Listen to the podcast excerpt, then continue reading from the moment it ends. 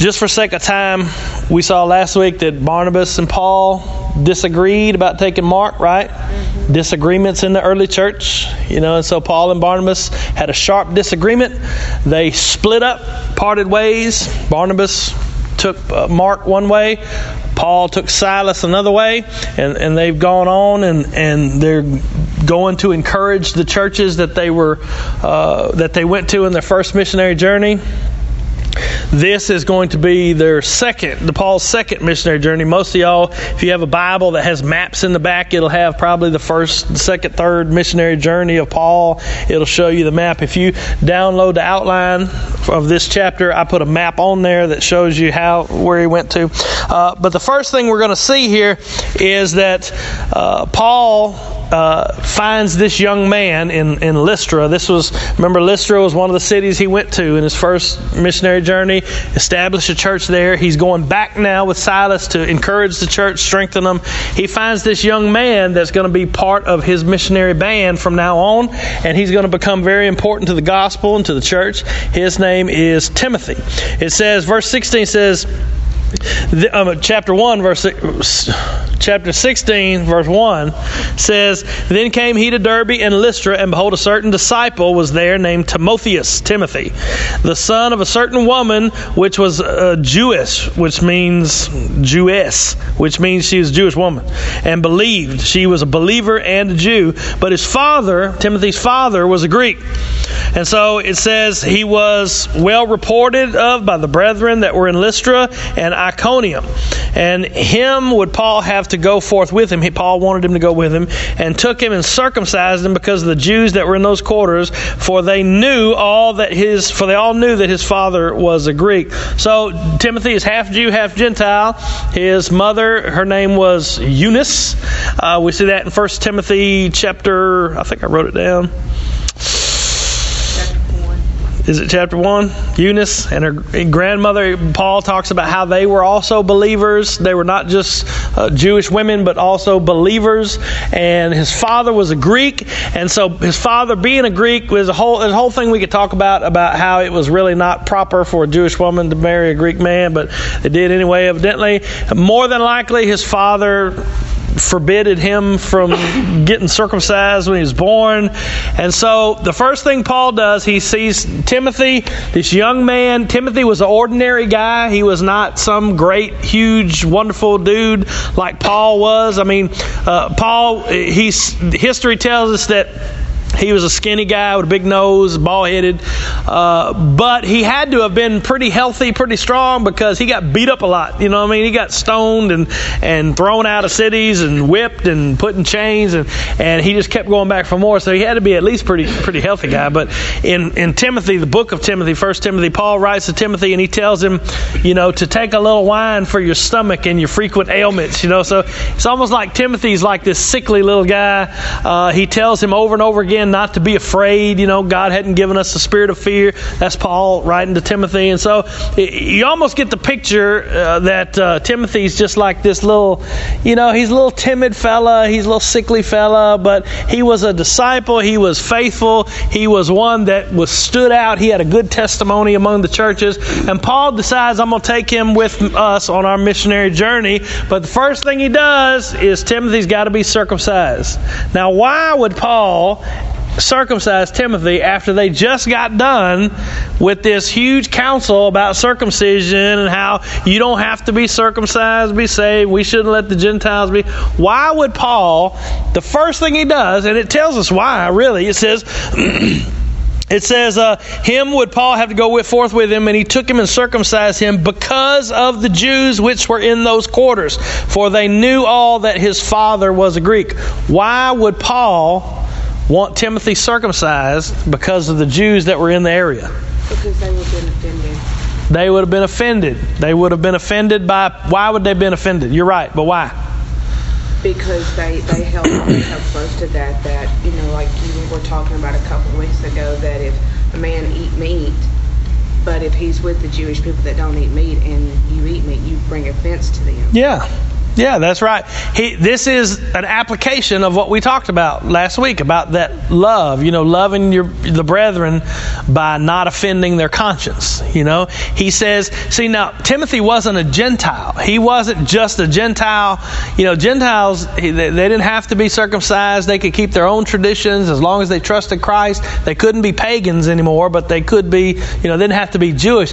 Timothy was half Jewish. He was basically, in the eyes of the people People that would have seen him, he was a Jewish man that was uncircumcised. An uncircumcised Jewish man would have been, no way he's coming in our synagogue. No way we're listening to anything he's got to say. So it wasn't a matter of, Timothy, in order for you to be right with God, we need to make sure you're circumcised. It was a matter of, look, Timothy, we're going to be going. Remember, the first thing Paul did when he walked into a city was what?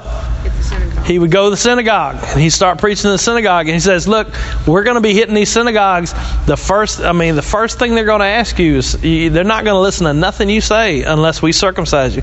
Now, what kind of... Check him out, are they? Huh? Well, it says they knew his father was a Greek.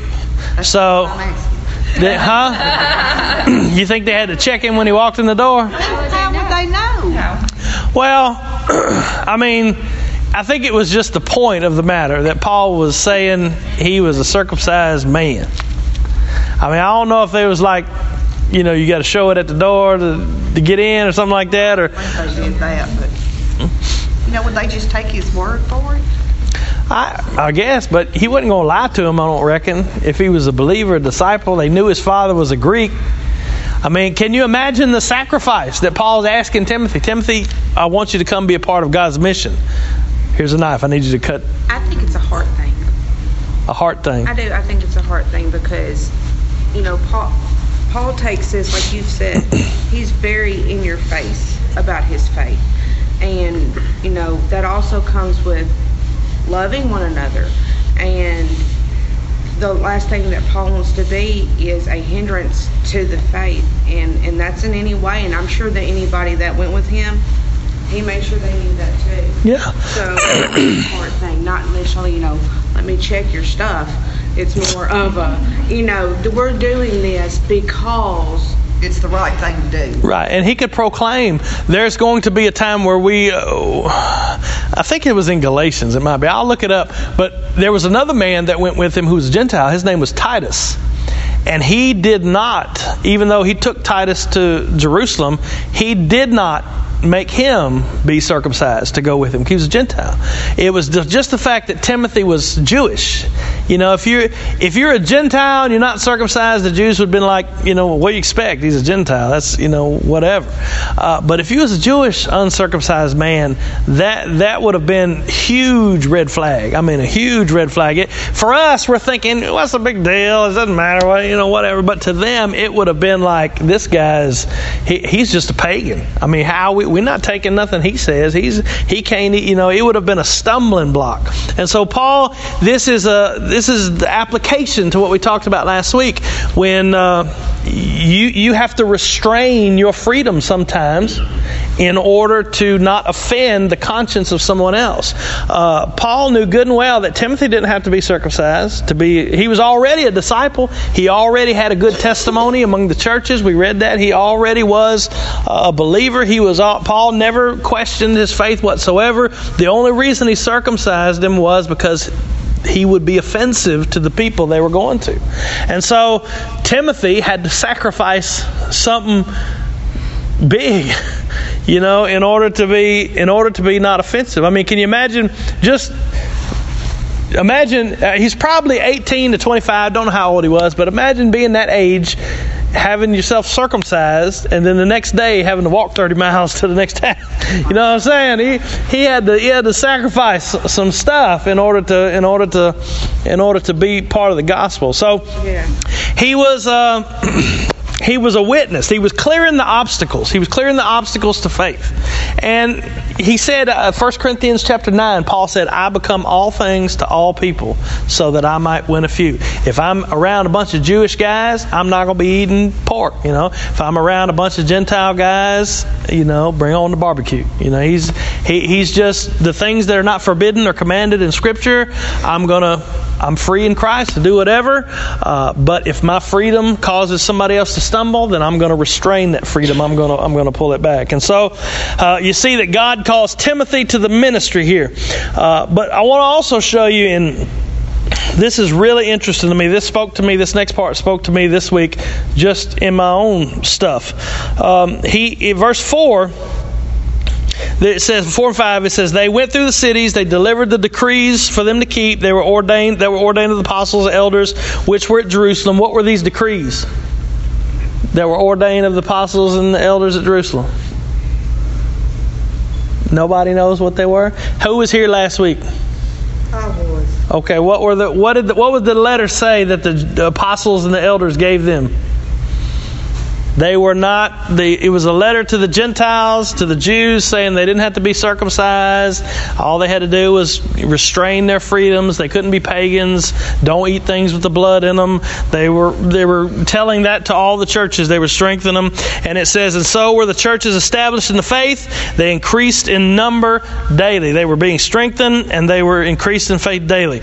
Now, just in time's sake, let's move on. It says, now when they had gone through Phrygia, the region of Galatia, and were forbidden of the Holy Ghost to preach the word in Asia, and they were come to Mysia, they essayed to go, they wanted to go to Bithynia, but the Spirit suffered them not. Now, here is two things. This is really, really something. The, the Spirit of God wouldn't let them go preach in the areas that they wanted to go preach. Now, think about this. Think about this. They were, I wish I had a map. Um... They were they were preaching and ministering in Lystra and Derbe. That's where they had been before. And they wanted to go down to Asia. Asia is not the continent of Asia today. So you're thinking about China and all that. That's not where they wanted to go. We're talking about the Roman province of Asia, which was Turkey, Asia Minor. It was where the seven churches of Revelation are. Ephesus and Thyatira and Laodicea and all those. They wanted to go there, but the Spirit wouldn't let them go. And then, when the Spirit wouldn't let them go there, they turned north. Bithynia was north. It's right at the bottom of what, what's Russia today. Uh, they wanted to go north to uh, Bithynia, but the Spirit wouldn't let them go there either. And so, really, the only way they could go was is kind of north northwest toward Troas and uh, yeah, there's a map, but that's too small. I can't show everybody. There's a map in the outline if you want to look at it. Uh, to go west, and they ended up going to Macedonia. Now, we're going to talk about going to Macedonia in a second, but why would the Spirit of God, who called them to preach, called them to minister, why would He hinder them from to, from going to these different places? I mean, we don't know for sure, so you're, we just we just talking out loud here. Why would God hinder them from going to maybe this place or that place? Let me tell you first, before you say anything, later, Paul came back through those areas. He came back through Ephesus and the province of Asia. So later on, they did get evangelized. Later on, there were churches planted. I think because he had them on a certain path, a certain mission as to where he wanted them to be at that time. That's right. I mean, that's exactly right. Yeah. What do you think Paul and them were thinking? They're headed, I mean, we're, we're not talking about jumping in the car and going down to the stop sign and saying, all right, God, I'm going to go this way. No, I shouldn't go that way. No, no, we're talking about they walked twenty, thirty, forty miles, and then God turned them around, sent them the other way, and then they walked miles that way, and then God turned them around. He was forbidding them to go to these areas. Later on, Bithynia was also evangelized. Peter, in First Peter chapter one, verse one, he said to the churches that are in Bithynia and all these other places. So it wasn't that God didn't want the gospel to go there. The gospel did go there later on, but it was not it was not the time for them to go there to those regions. God was we don't know how that we don't know how that he forbid them to go. It could have been a dream, could have been a vision, could have been a whatever. He's going to have a dream here in a minute about going to Macedonia. I'm going to tell you what I think. And, and I got reasons for thinking this, but I think they were just hindered. Providentially, maybe the weather wouldn't let them go. Maybe they were couldn't cross over. Maybe some people say this is where Paul got sick. You know, he says that uh, Luke and Timothy was with him during his sickness in uh, a region of Galatia, and so uh, their uh, circumstances wouldn't let them wouldn't let them go to the areas that they were intending to go. doors were closing. You ever have doors closing in your own, and you're thinking, God, you told me to go over here. You told me to do this. And, and it's like God's just shutting these doors. I can imagine Paul and them thinking, I mean, you called us to go preach. You told us to go and make disciples of the nations. You told us to do all these. And I try to go southwest, and you say, no, I can't go southwest. And then I try to go north, and you say, no, I can't go north. Huh? You have to wait on his time. Yeah, yeah. And it doesn't seem, we're not told about what they thought or anything like that, but if I'm Paul, I'm thinking, I mean, what? Everywhere I try to go, you slamming the door in my face. Everywhere I try to go, you shutting things off, and I, I just can't, I mean, I don't understand why we can't go over here. It's almost like, now if God showed up in a dream or vision to Paul and says, Paul, you're not going to be going over there, you know, that's one thing. You say, well, hey, God don't want us to go there. But if Paul and them are saying, hey, we're going down to Ephesus, it's a big, huge city, it's going to be, a, we're going to be able to plant churches there, and it's going to spread out through, and they're just not able for some reason, you know, weather or circumstances or something going on, you would start thinking, well, well, how come you're not opening the door for me to go? Why do you keep why do you keep allowing these things to get in our path and hinder us and keep us from going to these things?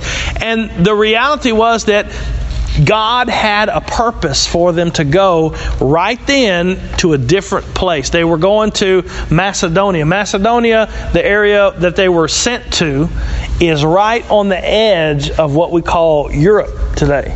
And so the gospel, I mean, think about this for a moment. Now just, just bear with me and think with me for a second.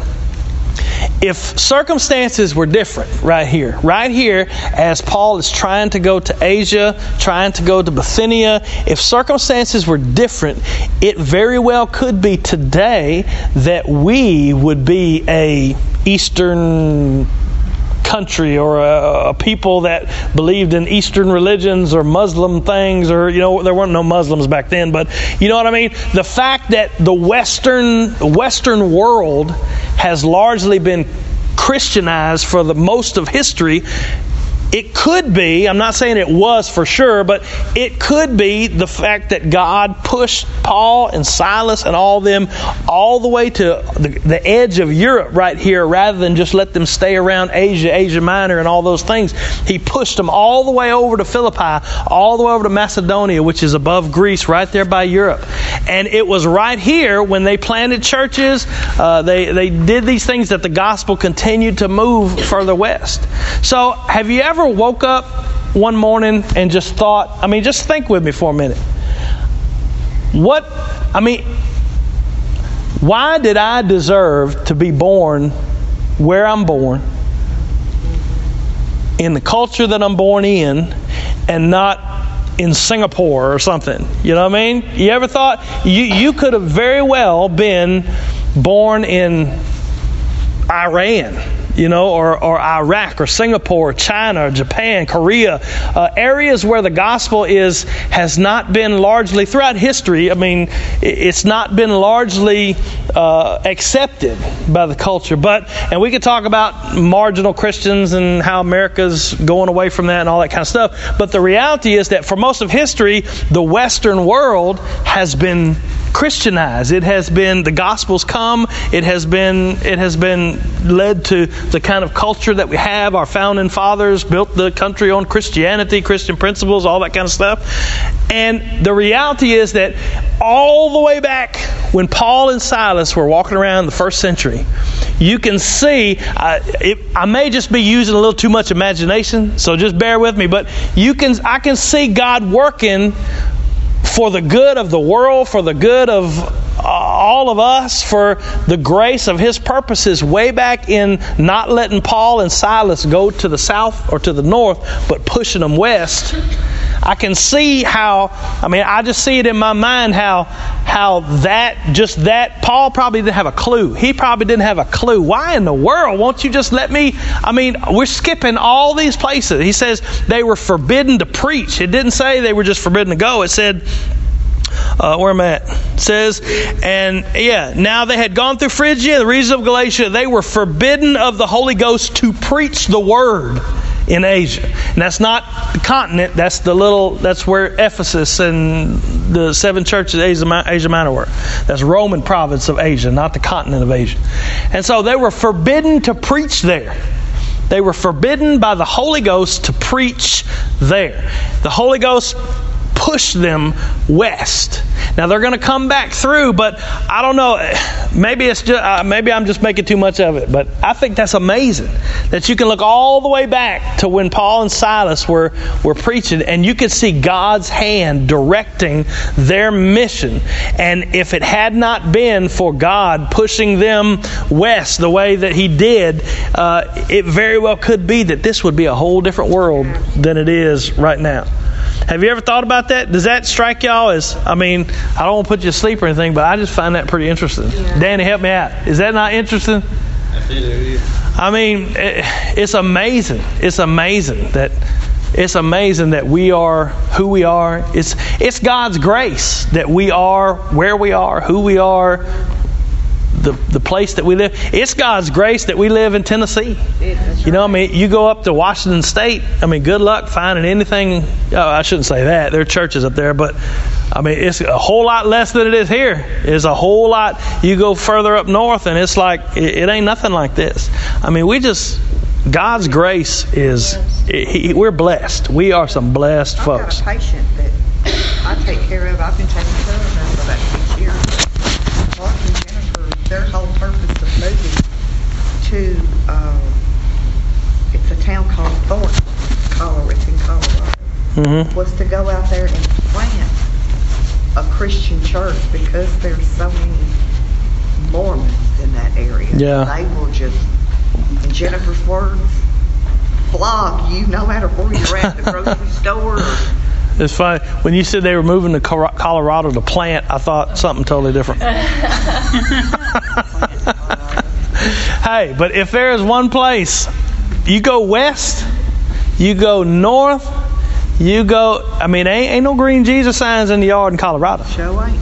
It ain't. They're not praying before the ball games, you know, up in Manhattan, nowhere. Uh, we are blessed. We're blessed, and God has blessed us to be who we are and where we are. And you can see, even now, let's bring it down to your life. I mean, God told Paul, and he told, tells all Christians, to go into all the world, make disciples wherever you're at. As you are going, preach, baptize my name, teach them everything I've commanded. But here in this instance, Paul says, okay, you know, Paul probably had his plan. He's a smart guy. He was very intentional, very strategic. He says, we're going to go down here to this big, huge city. Maybe it was Ephesus. We don't know for sure. We're going to go to this big, huge city. We're going to plant churches, and they're going to spread from there, and then we're going to take over this whole continent. And God says, no, you're not going there. Forbade them to go. And then they says, okay, um, that's not going to work, so we're going to go up north. We're going to go up to Bithynia, right there where the bottom of Russia is, and we're going to go preach there. Holy Spirit says, nope, you're not going there. If it was me, I'd be like, God, I mean, should I just go home? You want me to just take my stuff and go home? Uh, but it says here, in uh, uh, the only way they could go was toward Mysia, toward Troas. And they passing by, verse eight, passing by Mysia, came down to Troas. And it says, and a vision appeared to Paul in the night. There stood a man of Macedonia, and praying him, calling out to him, saying, come over to Macedonia and help us. And so he was saying he saw a vision in the night of a man from Macedonia saying, come over here and help us. It's uh, in, it's interesting that he didn't say, come preach the gospel to us, but come come help us. What do you think he was talking about when he says, come help us?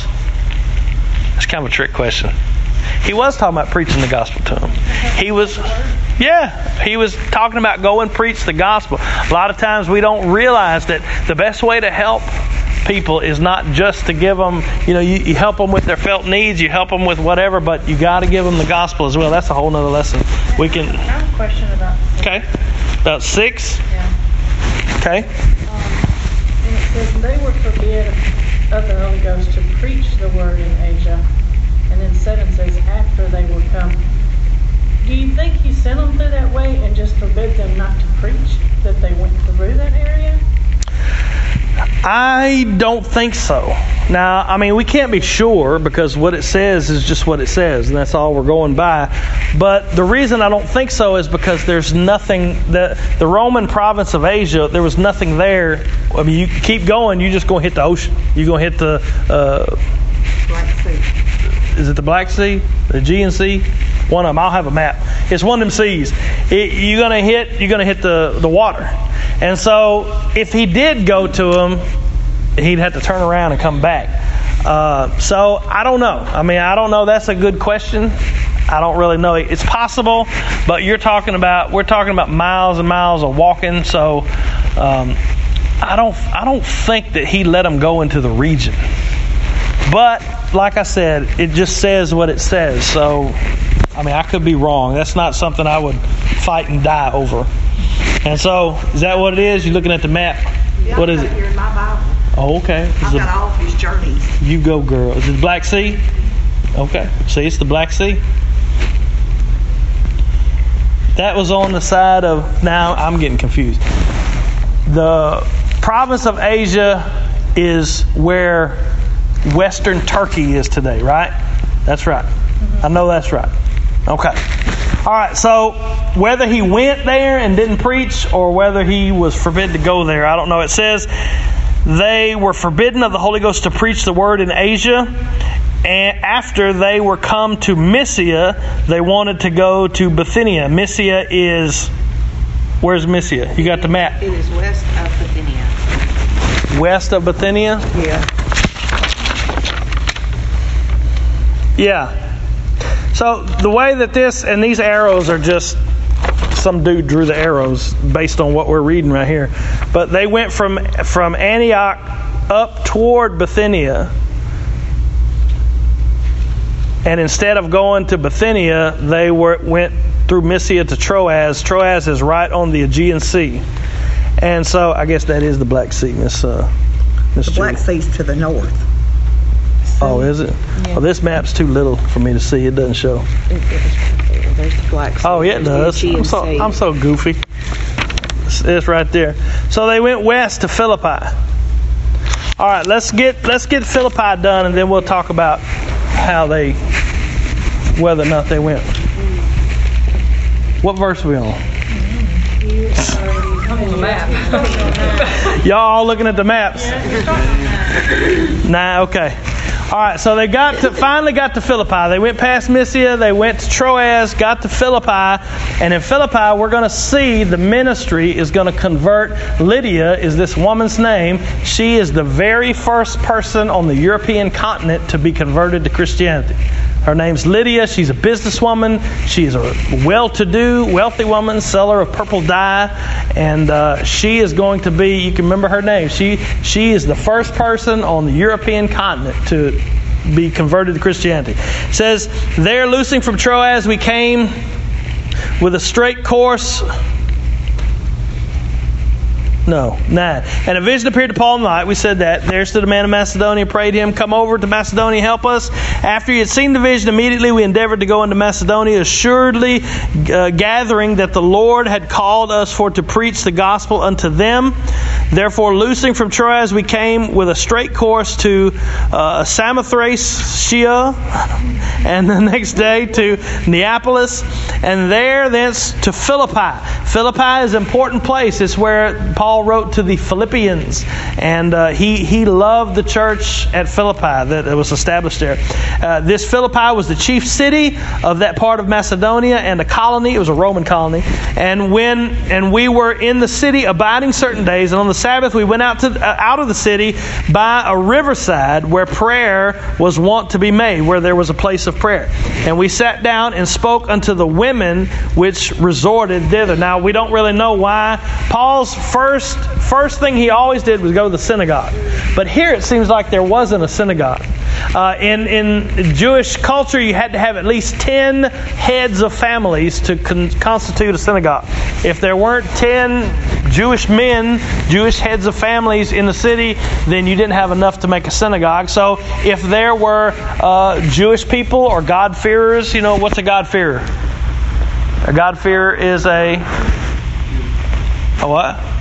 Gentiles that were converted to Gentiles that were that worshipped the God of Judaism, Abraham, Isaac, Jacob. And so if there were God-fearers, they would meet together. And it seems like here there weren't enough heads of families. This is just a guess, so I can't prove this, but it seems like there weren't enough heads of families to make a synagogue here in Philippi. So these Jews and God-fearers, it only talks about the women out by the river having a, at a place of prayer. They were they were meeting together. And Paul and Silas and Timothy find out that there's a group of women meeting out together by the river that are uh, uh, God-fearers. So we're going to go out to them and we're going to meet them at this place of prayer.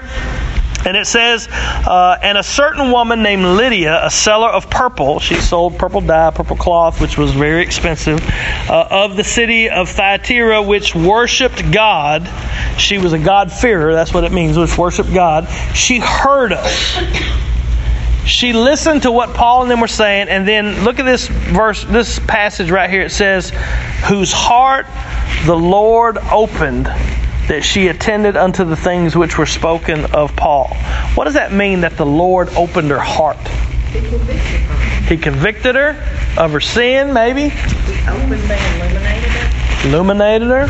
Yeah, he opened her up to where she could receive everything that Paul had to say. Yeah, I think that's absolutely perfect definition. Do you think that still happens today? Sure do. Do you think it's necessary? Sure do. Yeah. So understand what he's what he's saying here. This is very important for especially you and I that are just going about our daily lives, school, work, whatever, and you're trying to be a witness to Christ. Um, it wasn't that Paul was so smart, or Paul was very smart, it was, but it wasn't his smartness or his ability to speak or his ability to convince.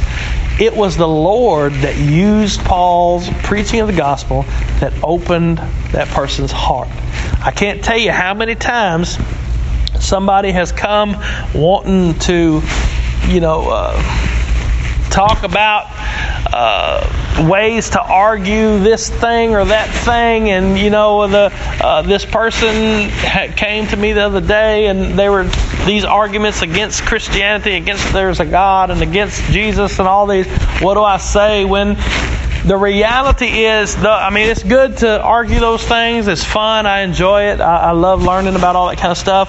But you will never, you will never convince someone to be a Christian, to be saved. Uh, you will. It's impossible for you to do so. The Lord Himself, it's a supernatural work of God. He has to open the heart of that person. So it sounds kind of cliche when when somebody comes and says, oh, I'm worried about my kids, I'm worried about my mom, I'm worried about my... It sounds cliche for me to say, well, we need to pray for them. Well, I'm going to pray for them. You say, it sounds like, well, okay, you're going to pray for them. Well, what good is that going to do? But really, that's the most powerful thing you can do because it is God who changes the heart. And that it, goes all the way back to Exodus with God softening and hardening Pharaoh's heart. You know, if when Pharaoh, when God hardened Pharaoh's heart, Pharaoh did everything against God. And there was, you know, two passages during the the, the Exodus where it said, you know, and God softened his heart so that he could hear him and he knew he was God.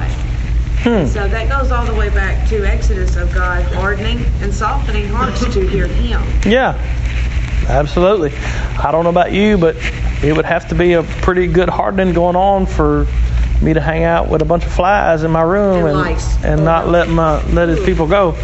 Uh, and so, in boils, yeah, I got a couple of them anyway. uh, anyway, just kidding. Um, the uh, no. That's good. Uh, so what you see here is this first lady. It, it's it's interesting. You know, people say Christianity is anti-woman, whatever. The first lady that was the first convert in Europe was a woman. The first people that found the empty tomb were women. The, God changed this woman's heart as Paul was speaking to her. And she was a well-to-do businesswoman, a seller of purple. Uh, there's inscriptions of, of uh, purple sellers guilds from Thyatira. So we have archaeological evidence that this was a case, that Thyatira had a lot of purple dye and all that kind of stuff that was sold there.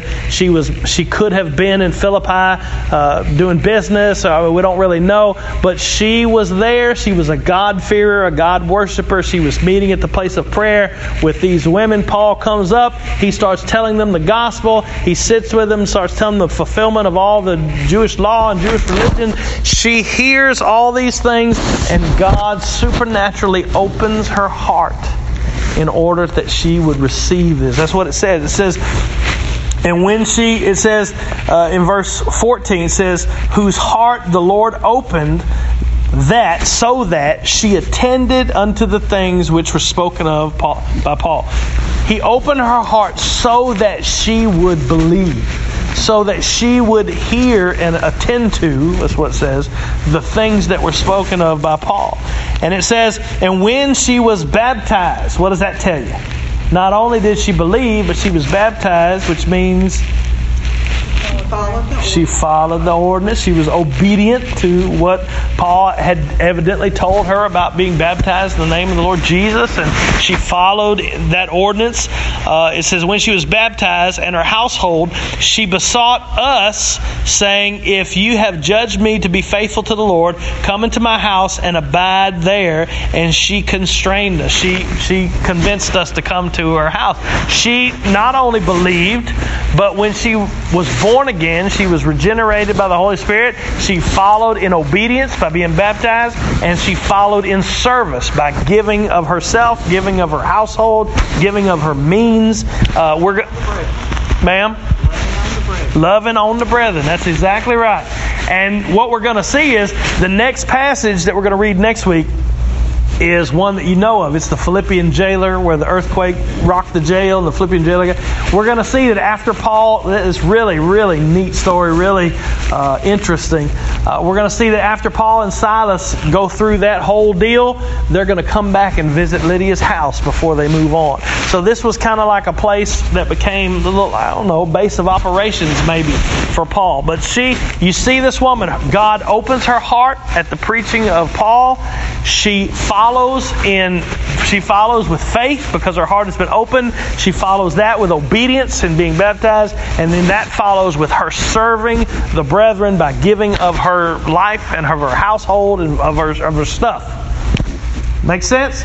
So you see, there's two things in this whole text that really spoke to me this week was, number one, there's going to be, even though God's commanded you to do something maybe that you're doing, there's going to be times when doors shut, doors open. You know, there's going to be times when God says, you know, I want you to go preach the gospel. And you say, okay, I'm going down to Asia. And God says, no, I don't want you to go to Asia. Okay, I'm going to go up to Bithynia. And God says, no, I don't want you to go to Bithynia. Well, you told me to go. You know, it's, God is going to be directing the steps of His people to go in His time, in His purpose, in His will, in His way, the way that He wants it done. And then the second thing that we need to learn is that as we are going in His time and His purpose and we're bringing this gospel, we don't take the burden upon ourselves to change somebody's heart, because you can't do it. You won't have good enough arguments. You won't have good enough explanations. You won't have anything good enough. You are not able to change somebody's heart. So if somebody comes and you got somebody you love and you want them to be saved, or it's some stranger that you're just trying to convince, you understand you don't take the burden of their salvation upon yourself. It's God who opens the hearts. And we pray that God would open that person's heart. It doesn't matter. I, I've told you this before. I've told you, I, I always think of, I can't remember who it was. Uh, it was somebody that I had been talking to for a while, and just all kind of evidence, all kind of arguments, all kind of discussions, whatever. And then, you know, one day along comes Brother Ed and say, you know, Jesus, they're like, whoa, you know, and I'm like, well, how does that work? You know, I've been four hours a day doing arguments, and he'll just come along, and you just, it's God that opens the heart. It's not up to you. It's not up to me. It's not up to anybody. And you don't have to have the best argument. You don't have to have the best teaching. You don't have to have the best presentation or the best speaking ability. All you have to do is have the Spirit of God working in that person's person's life. And so we have doors open and doors closing. Wherever we go, God's moving us, directing our paths, and He is the one who is He is the one who is powerful to open people's heart. It has nothing to do. It has I shouldn't say it has nothing to do with us. It does have something to do with our preaching. He uses the gospel. He uses the witness of uh, our witness to change people's hearts and lives.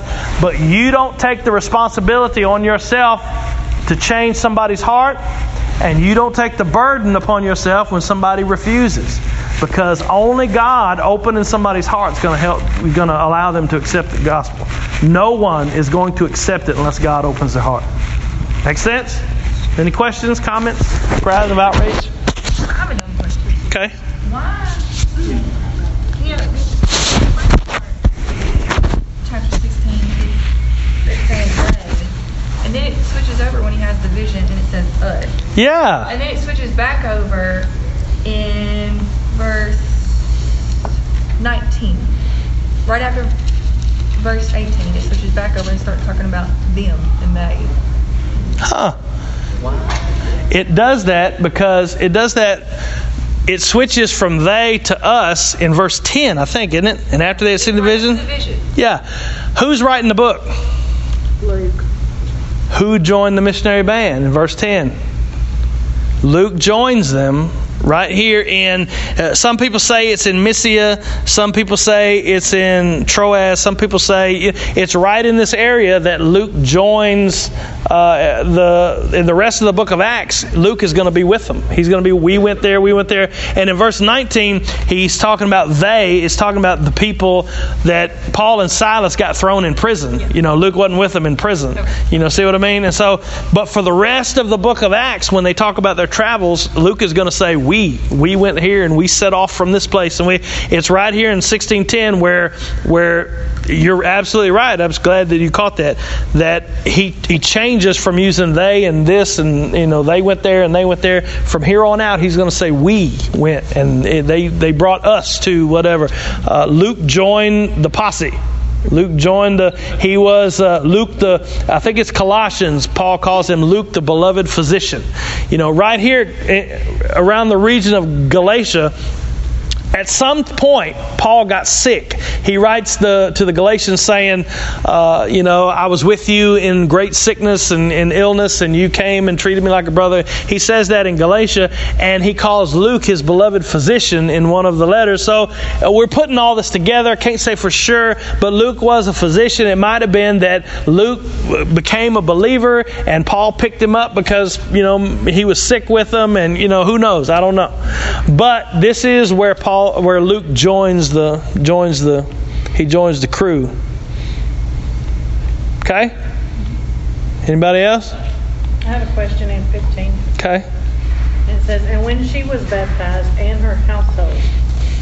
Yeah. What is and her household? Is that her family? Or do you think that is her? It could be. Could, it, it's the people in her household, whether it's servants or family. Could be either one. Uh, you're going to see this again in the Philippian jailer. It's going to say he's he was baptized, he and his household. And um, what we some people take this, especially like uh, the Presbyterians would take it to mean, you know, the, the children of believers get baptized and, and that kind of thing. But I don't I don't think it does, because I think that I think that what happens is the woman who is the head of the house in this instance, because she's, you know, obviously doesn't have a husband or whatever, she she believes and is baptized, and then she becomes the influence that, you know, her household changes.